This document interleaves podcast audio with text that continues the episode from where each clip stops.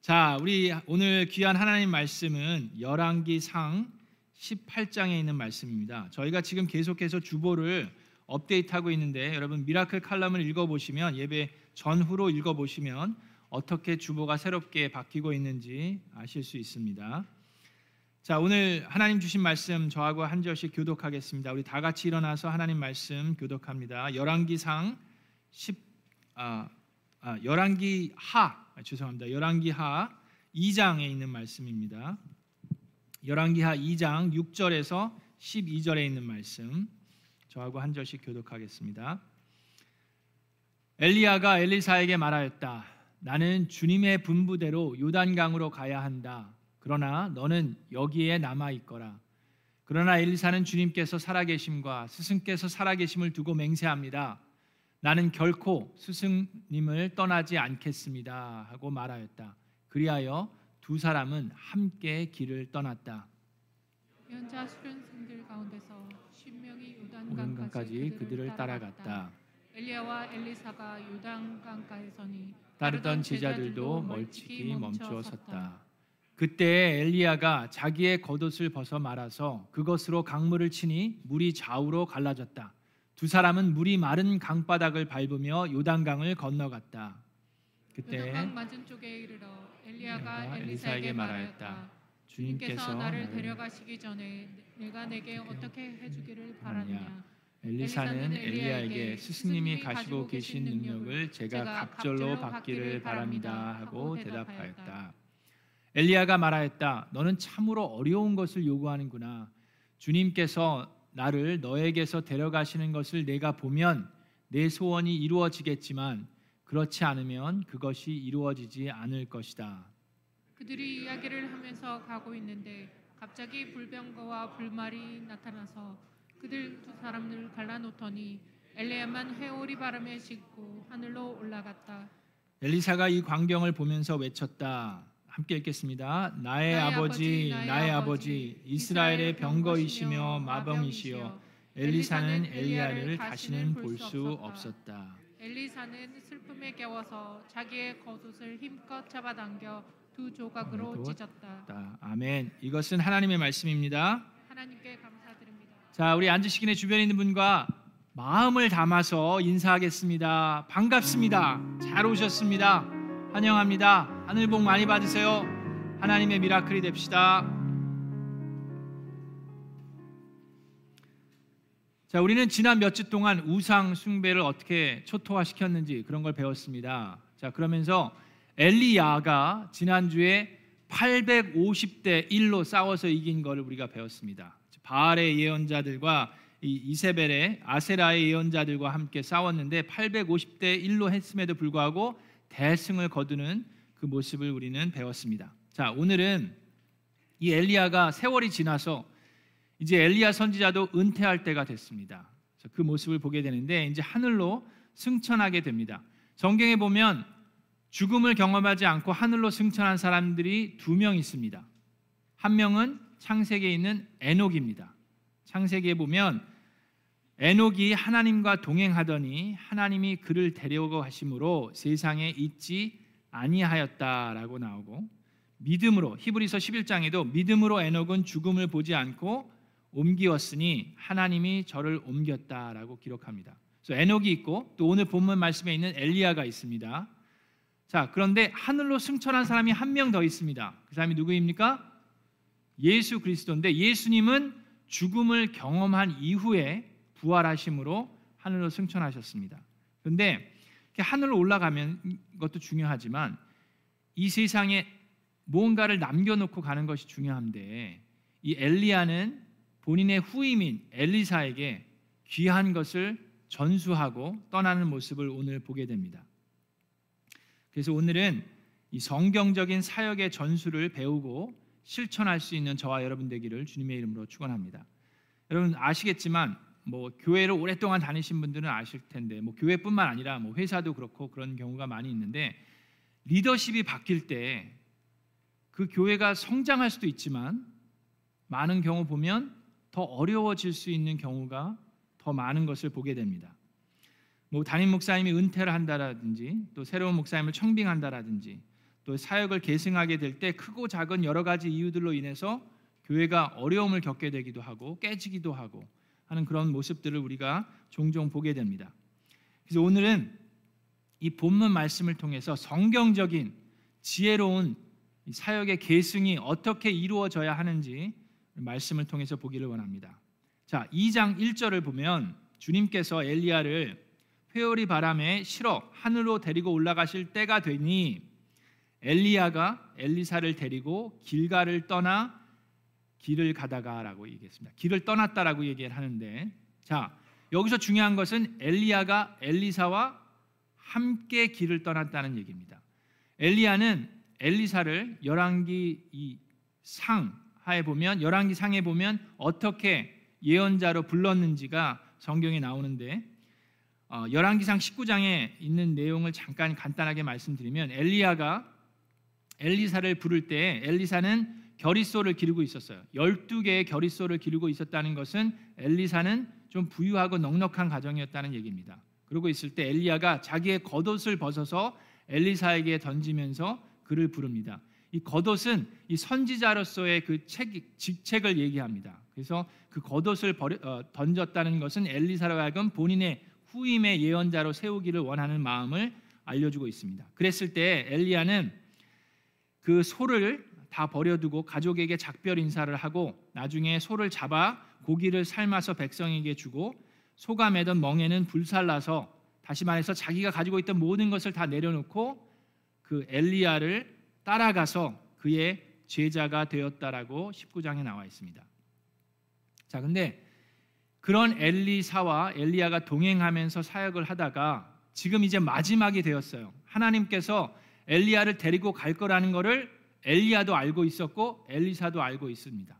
그랬을 때 마지막 사역이 길갈에서 지금 베델로 가는데 길을 가다가 엘리야가 엘리사에게 당신은 여기에 머물러 있으시오. 하나님께서 나를 베델로 가기를 원하니까 나 혼자 가겠소라고 얘기를 합니다.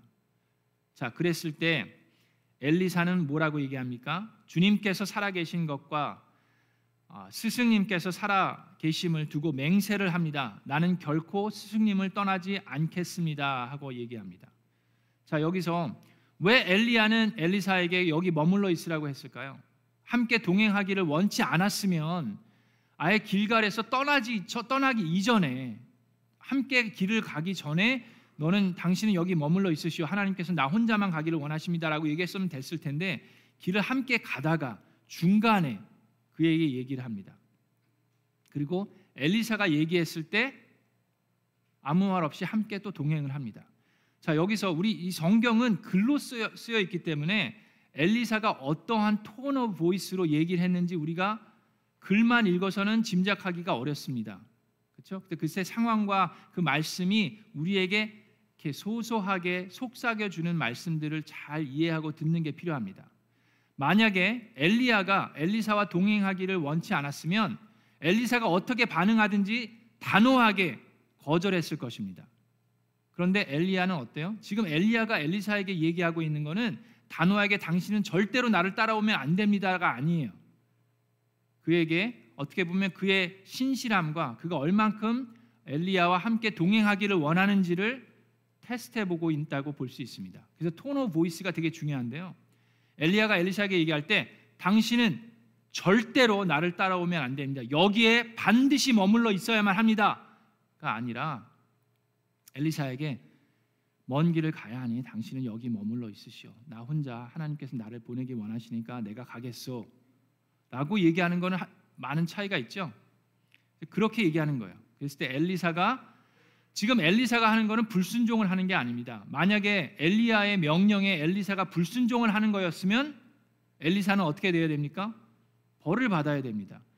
하나님의 말씀에 불순종했을 때 모든 사람들이 보면 벌을 받았어요.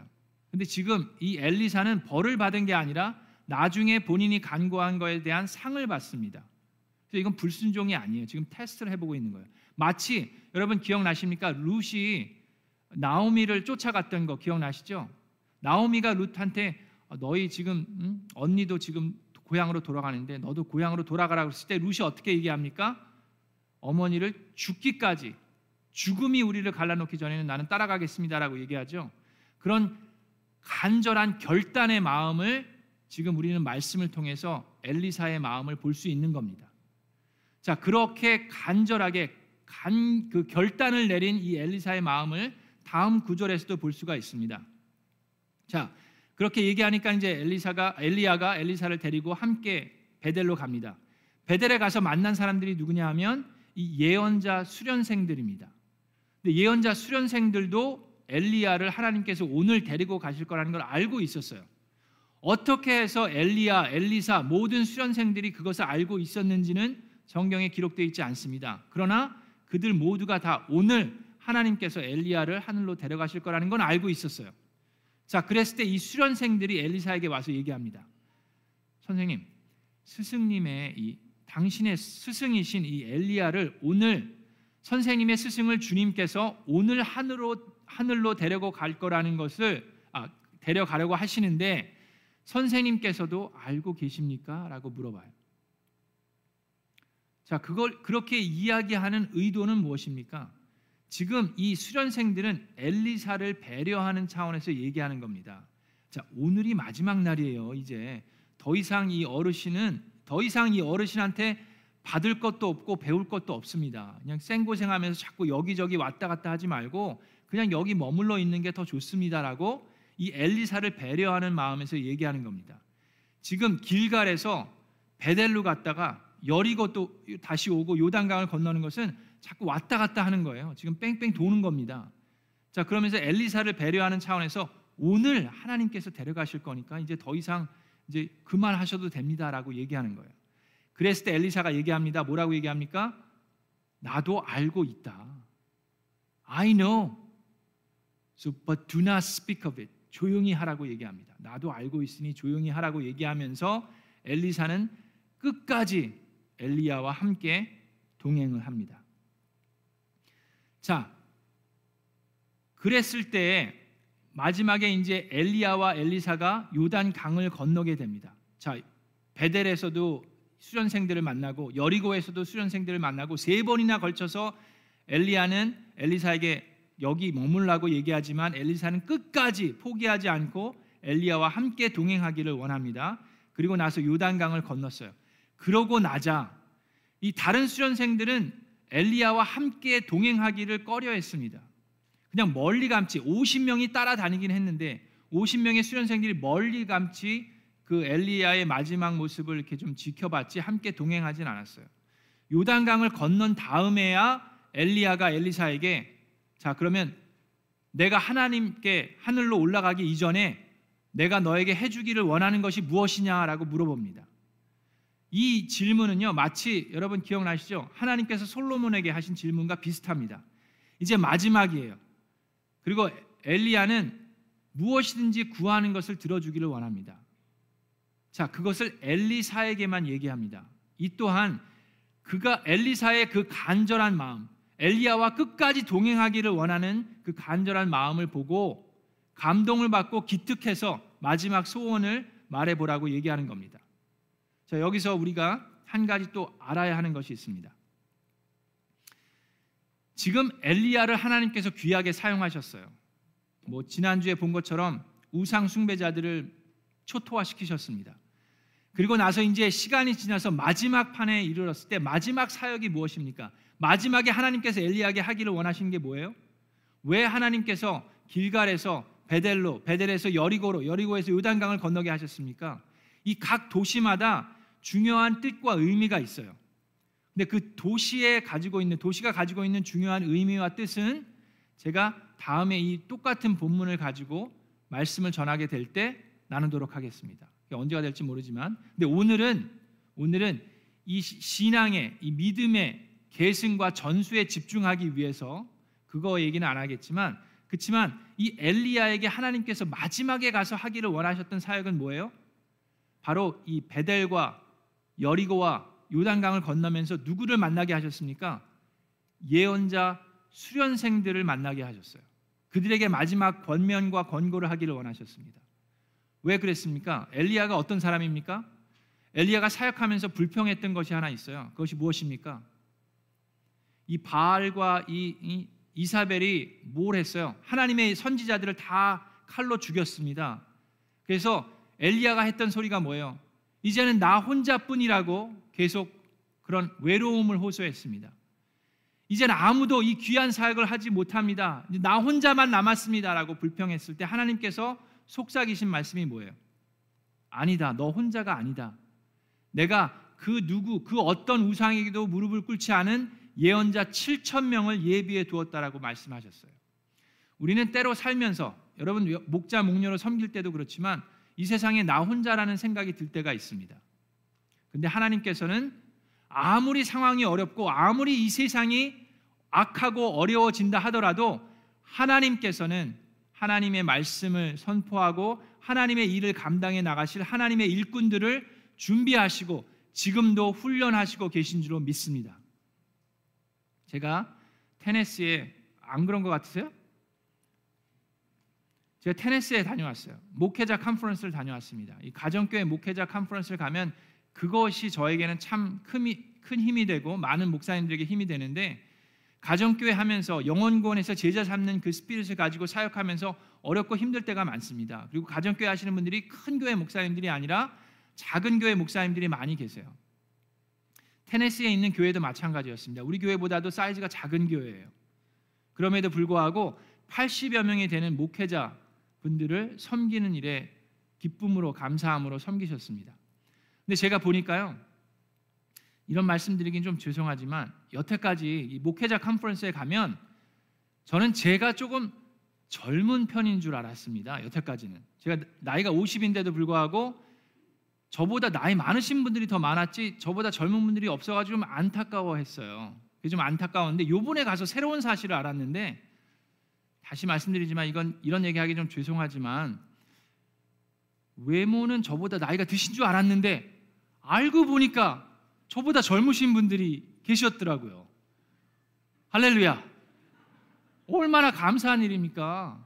그러니까 그런 분들이 꽤 되시더라고요. 그래서 그게 아 우리 가정교회도 이제 앞으로의 이, 이 미래가 밝구나라는 감사한 마음이 들었는데 그분들도 다 하나같이 그 다 시골에서 개척하시고 시골에서 작은 교회를 하시면서 외로운 마음들이 있어요. 나 혼자라는 마음들이 있는데 그 테네스에서 그 시골 교회에서 함께 모여서 새로운 힘을 얻고 새로운 격려를 받고 위로를 받는 귀한 목회자 컨퍼런스가 있었습니다. 자, 그러기 때문에 우리 교회에서도 이상래 목사님께서 16년 동안 가정교회를 하시면서 목회자 컨퍼런스를 두 번이나 섬기실 수 있었어요. 그것은 교회가 가지고 있는 큰 축복이고 훈련입니다.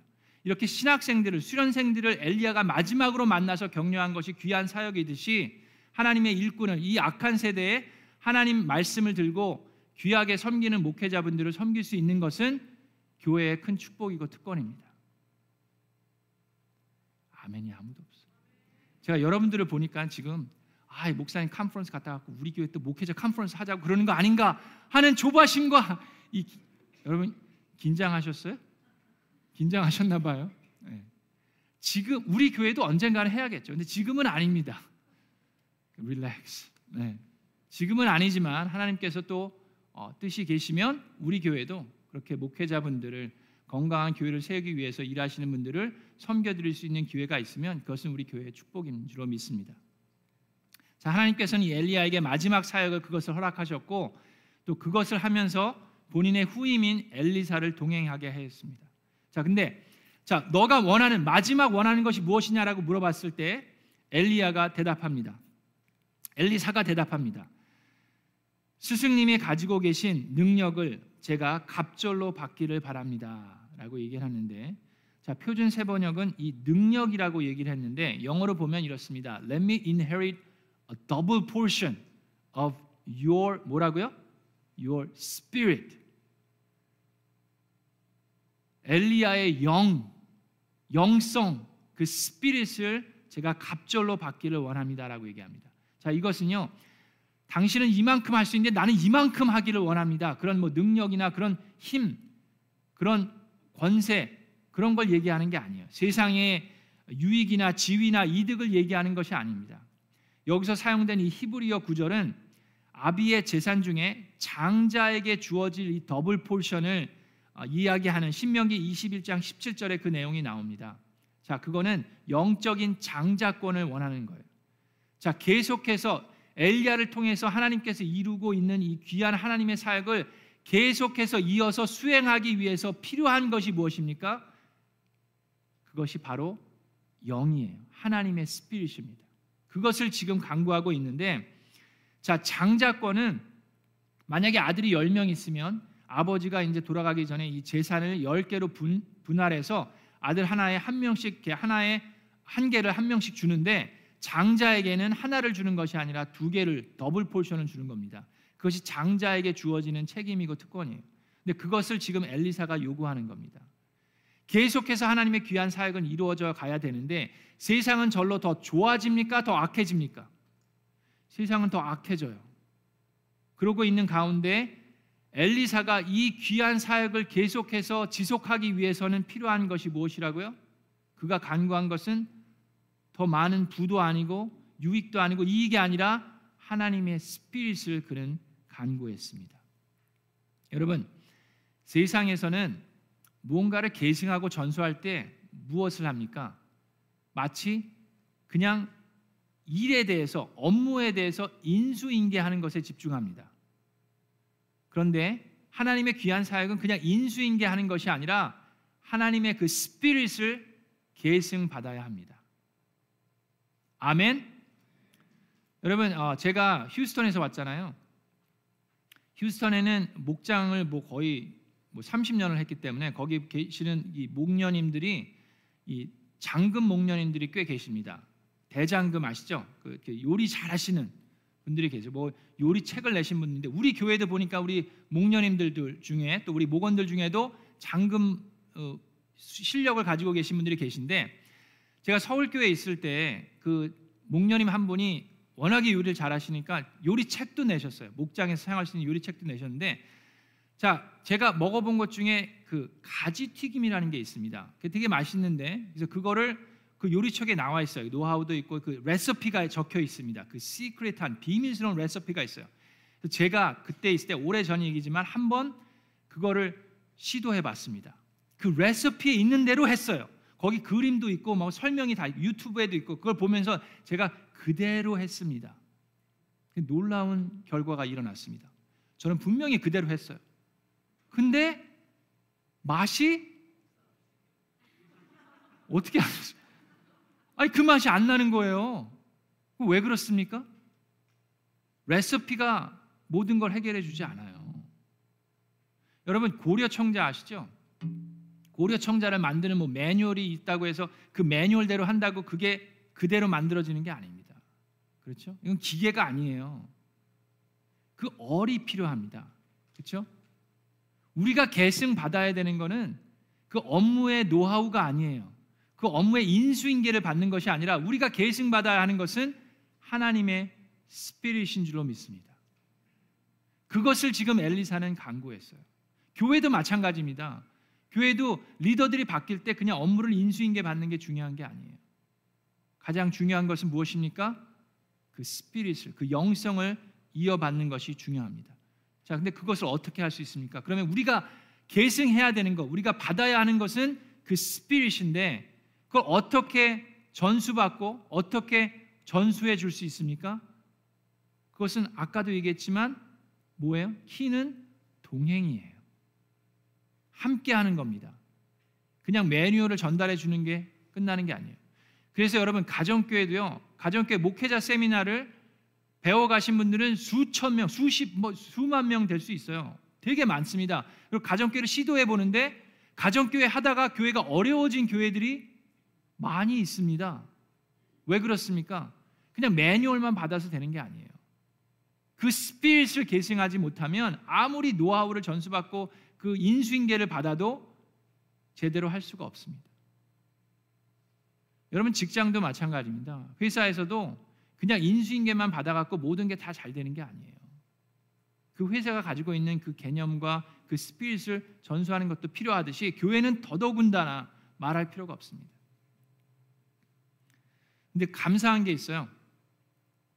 우리 가정교회는 우리가 하는 게 뭐예요? 바로 그 스피릿입니다. 그 동행을 통해서 그 스피릿을 함께 수행해 나갈 때 그것이 자연스럽게 우리의 몸과 영에 스며들 수 있습니다. 그게 바로 목장이에요.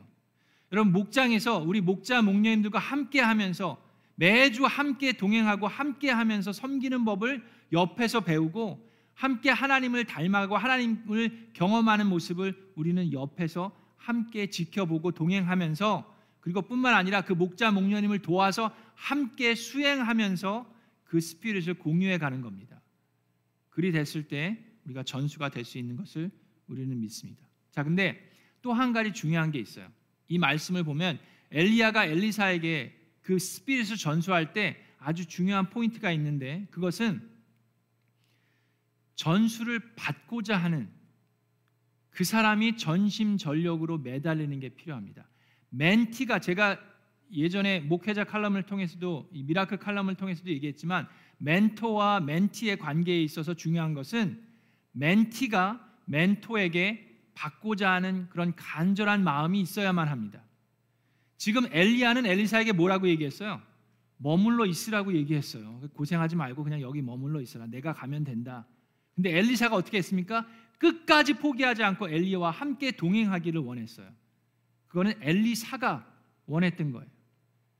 배우고자 하는 사람이 간절한 마음으로 어, 나아갈 때 그것이 이루어질 수가 있습니다.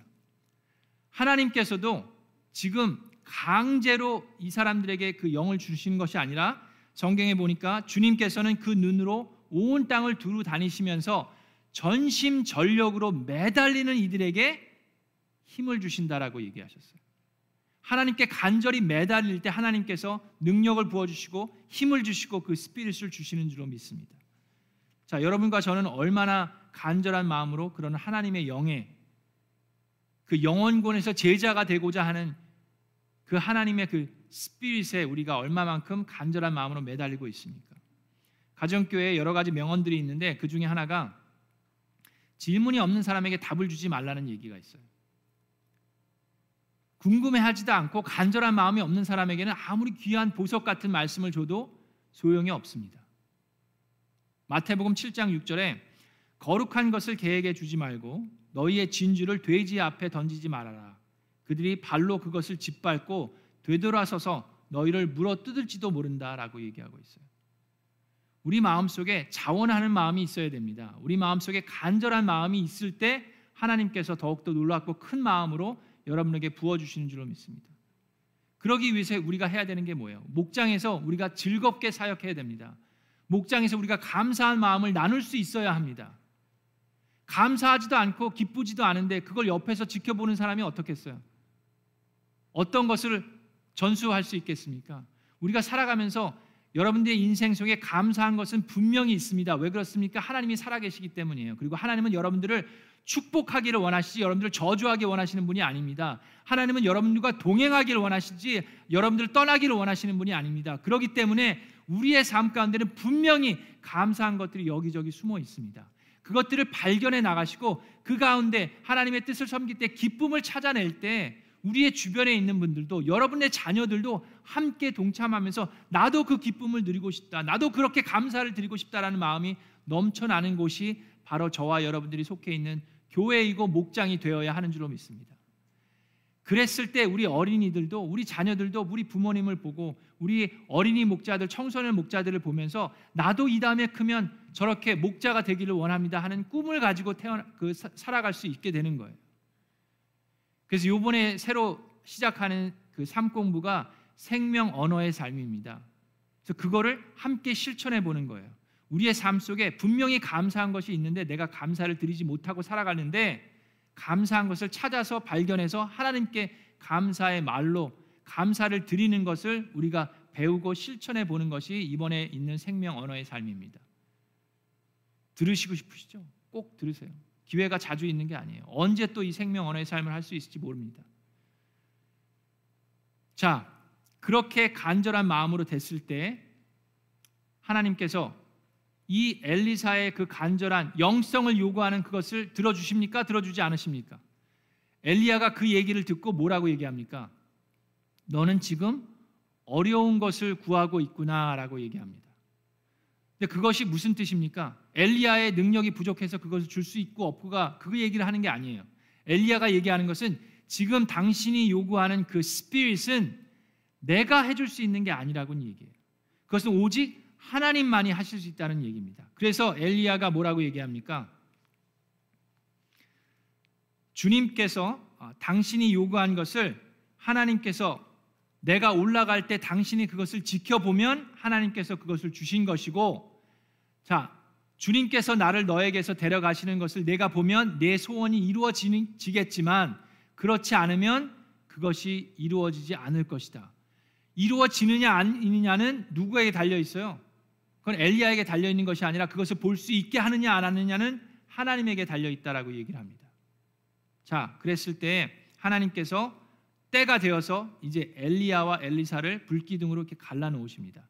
다른 수련생들은 저 요단강 저 건너편에서 지금 그냥 멀리 감지만 있지만 이 엘리사는 끝까지 함께 하고자 했을 때 하나님께서 하나님께서 엘리야와 엘리사를 때가 됐을 때 갈라 놓으세요. 그리고 회오리 바람으로 엘리야를 하나님께서 데리고 가십니다. 그 소원, 그 간절한 그 하나님의 영, 그 영성을 받고자 하는 엘리사의 소원이 그러면 이루어진 겁니까 아닙니까? 이루어졌어요. 바로 옆에서 목격을 한 거예요. 자, 그랬을 때 엘리사의 말, 그 말을 들어보겠습니다. 엘리사가 이 광경을 보면서 외쳤다. 12절에 나의 아버지, 나의 아버지. 자, 여기서 엘리사가 나의 아버지라고 하는 것은 하나님을 얘기합니까? 아니면 엘리야를 얘기합니까? 여기서 나의 아버지, 나의 아버지 하는 것은 하나님이 아니라 엘리야를 얘기하는 거예요. 근데 재밌는 것은 이 전까지는 뭐라고 불렀습니까? 스승님이라고 불렀어요. 스승님과 함께 하겠다라고 얘기했어요. 근데 지금은 뭐라고 부릅니까? 나의 아버지라고 부릅니다. 왜 그렇게 바뀌었습니까? 지금 엘리야의 그 영이 그 스피릿을 지금 엘리사는 받았어요. 그러면서 이제는 그의 아버지라고 호칭합니다. 그 계승, 그 영성을 그 영을 받으면서 이제는 더 이상의 스승이 아니라 티처가 아니라 나의 아버지라고 얘기합니다. 그것이 교회 내에서도 계속 이루어져야 되고 그것이 우리 가정에서도 이루어져야 합니다. 우리 목자 목녀님들이 섬기는 하나님이 또 그분들과 함께 동행하면서 옆에서 여러분들이 함께 수행하면서 그분들이 여러분들의 영적인 아버지가 되어야 합니다. 그 그냥 동행하는 그냥 친구일 뿐만 아니라 우리의 영적인 아버지가 되실 수 있어야 돼요. 저도 마찬가지입니다. 저도 여러분들보다 젊을 수도 있고 젊어 보일 수도 있지만 저도 여러분들의 영적인 아버지가 되려고 노력해야 합니다. 자, 그런 스피릿을 받았어요. 자, 그렇게 됐을 때 엘리안 엘리사는 감사하고 감격한 마음이 있지만 엘리야를 떠나보낸 데에 대한 그 안타까운 마음, 아쉬운 마음도 있었습니다. 그래서 얘기합니다. 엘리야가 엘리야의 주 하나님 주님께서는 어디에 계십니까? 하며 옷을 찢으면서 그 안타까운 마음을 호소해요. 자, 그리고 난 다음에 자, 이 50여 명의 수련생들이 있었다 그랬죠. 그들이 엘리사에게 찾아와서 얘기합니다. 시간이 지난 다음에 그들이 와서 엘리사에게 자, 저희들로 하여금 이 엘리야의 몸을 찾을 수 있도록 허락하십시오. 저희가 가서 혹시라도 이 하나님께서 바람으로 하셨다 다른 데다 내려놓으셨을지도 모르니까 엘리야를 찾아가겠습니다라고 얘기를 하는데 엘리사가 얘기합니다. 그럴 필요 없다. 엘리사는 확실히 알고 있었어요. 하나님께서 데려가신 것 아무리 찾아봤자 소용이 없다는 걸 알고 있었는데 그럼에도 불구하고 그들은 어떻게 얘기합니까? 17절에 보니까 그러, 그러다가 그들이 하도 성가시게 간청하자라고 얘기를 하는데 여기 보면 they persisted until he was too ashamed to refuse라고 얘기했어요. 그 사람들은 그렇게 계속해서 매달리면서 그걸 찾겠다고 얘기했을 때 엘리사가 허락을 합니다. 그리고 나서 그 사람들이 3일 동안 그걸 찾아다녀요. 근데 찾았습니까? 못 찾았습니까? 당연히 못 찾았죠. 자, 여러분, 우리가 중요한 것이 있습니다. 우리가 무언가를 계승 받을 때 우리가 받아야 되는 건 뭐예요? 우리 마음속에는 우리의 전임자들이 떠나는 것을 보면서 안타까운 마음이 있을 수밖에 없습니다. 아쉬운 마음이 있는 것은 엘리사도 마찬가지였어요. 그런데 우리는 안타까운 마음 가운데 머무르는 이유는 무엇입니까? 그 중에 하나는 아직도 내가 그 스피릿을 내 마음속에 계승받지 못했기 때문입니다. 교회도 마찬가지입니다. 여러분, 우리가 제가 우리 미라클랜드 교회 온 지 얼마나 됐습니까? 1년하고 지금 몇 달이에요? 9월이니까 1년 9개월이 돼가고 있습니다. 여러분이 어떻게 느끼실지 모르지만 저희 교회 같은 경우는요. 그래도 이 담임 목회자가 바뀌면서 transition이 아주 smooth하게 되고 있는 교회 중에 하나예요. 물론 여, 여러분들 마음속에는 안타까움과 아쉬운 마음이 있습니다. 목사님께서 아프시고 고생 가운데 가셨기 때문에 거기에 대한 안타까운 마음이 있는데 그럼에도 불구하고 우리 교회가 이 정도로 건강하게 smooth transition을 가질 수 있는 것은 하나님의 은혜이고요. 왜 이렇게 될 수 있었습니까? 그것은 제가 이 미라클랜드 교회의 목회 그 업무를 잘 인수인계 받아서 그렇습니까? 전 인수인계 받을 수가 없었어요. 이미 천국에 가셨기 때문에 어, 뭐 제가 뭐 기도할 때 목사님께서 이렇게 나타나셔서 인수인계 해주시고 그런 게 아닙니다. 인수인계는 하면서 배우고 있어요. 그런데 그럴 수 있었던 이유가 무엇입니까? 동일한 스피릿을 갖고 있었기 때문인 줄로 믿습니다. 영혼을 구원해서 제자 만들어야 되는 것이 교회의 근본적인 원인임을 우리가 같이 동감하면서 여태까지 함께 그 목적을 가지고 동행하고 수행했기 때문에 그리고 그 같은 스피릿을 가지고 있기 때문에 우리 교회가 흔들리지 않고 지금까지 계속해서 갈 수 있는 것으로 믿으시기를 주님의 이름으로 축원합니다. 그리고 감사한 것은 우리 교회뿐만 아니라 여러분들 목장뿐만 아니라 여러분들 가정도 마찬가지입니다. 이번에 테네스에 갔는데 거기에 이제 어, 올랜도에 내년에는 어린이 목자 컨퍼런스를 올랜도에서 하게 됩니다. 거기에 이제 나지의 전도사님, 전도사님이란 분이 있는데 그분이 어린이 목장 사역자 세미나를 오셔서 저에게 이제 올리브 블레싱과 어린이 목장에 대해서 배워서 가신 분이에요. 이분도 이제 올랜도에서 그걸 열심으로 사역을 하고 계시고 이제 전도사님이 되셔서 지금 신학생으로 공부를 하고 계십니다.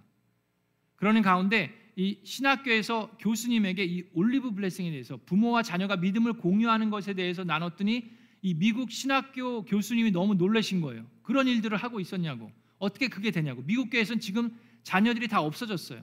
미국 교회뿐만 아니라 한국 교회에서도 그러고 있는데 그래서 이 나지의 전도사님이 내년도에 있는 Children's Pastors Conference라고 올랜도에서 하는 게 있는데 그게 미국뿐만 아니라 전 세계에서 어린이 사역자들 모이는 가장 큰 목회자 모임입니다. 미국 목사님들이 다 오시는데 뭐 한때는 만 명까지 왔었어요. 이제 아이들 사역이 계속 줄어들었기 때문에 지금은 한 5, 6천 명 모이시는데 거기서 나지의 목련 전도사님이 올리브 블레싱에 대해서 어린이 목장에 대해서 나누게 되셨습니다. 할렐루야. 얼마나 귀한 사역인지 몰라요. 여러분 우리 자녀들에게 우리가 전수해야 되고 계승해야 되는 것이 무엇입니까? 여러분들의 재산을 얼만큼 잘 불릴 수 있나가 아니에요. 여러분들이 받으신 하나님의 spirit 그것이 이 세대에서 끊기는 것이 아니라 우리 자녀들에게도 계속 이어갈 수 있어야 합니다. 그것을 가장 그래도 잘할 수 있는 것이 가정교회고 여러분들의 목장이고 여러분들의 가정이에요. 그래서 저와 여러분들이 우리 미라클랜드 교회가 정말로 무엇을 계승 받아야 하는지를 깊이 깨닫고 하나님의 영 그 spirit을 우리가 계승 받아서 목장에서 또 우리 자녀들에게도 그 스피릿을 계승하는 하나님의 귀한 미라클랜드 교회가 되기를 주 예수 그리스도의 이름으로 축원합니다.